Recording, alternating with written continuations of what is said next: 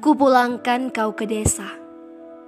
Kita kembali menyaksikan desau angin kian melambai, memberikan tanda bahwa nikmat hari ini sangat nyata adanya bagi mereka yang bersyukur. Kita pun sama, masih melihat dedaunan yang sibuk menyapa dengan hangatnya. Adakah nikmat Tuhan yang membuat kita lupa bersyukur dan kemudian menjadi kufur?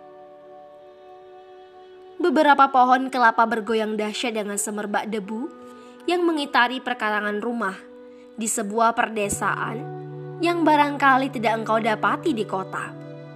Dan inilah nuansa yang selalu akan dirindu, bahkan sampai ke penjuru dunia pun melangkah pergi dan berlari. Tidak juga engkau temui suara percikan gelombang di bibir pantai, sebagaimana desa kami yang berhadapan dengan Selat Malaka Teriknya memberi isyarat bahwa biota laut pun memberi kabar bahwa hari ini kami sangat mencintai kerang, siput, dan bintang laut miliknya. Dan masihkah engkau bertanya, tidakkah engkau merindukan desa?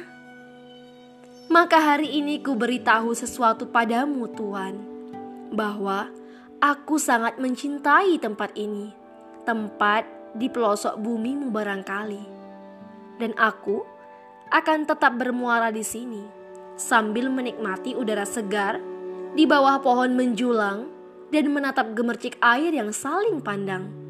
Kemudian, jika kelak kita ditakdirkan menetap di sini, biarkan aku mengucapkan syukur berkali-kali atas nikmat bersamamu di tempat ternyaman dengan tak lupa bertafakur pada alam miliknya.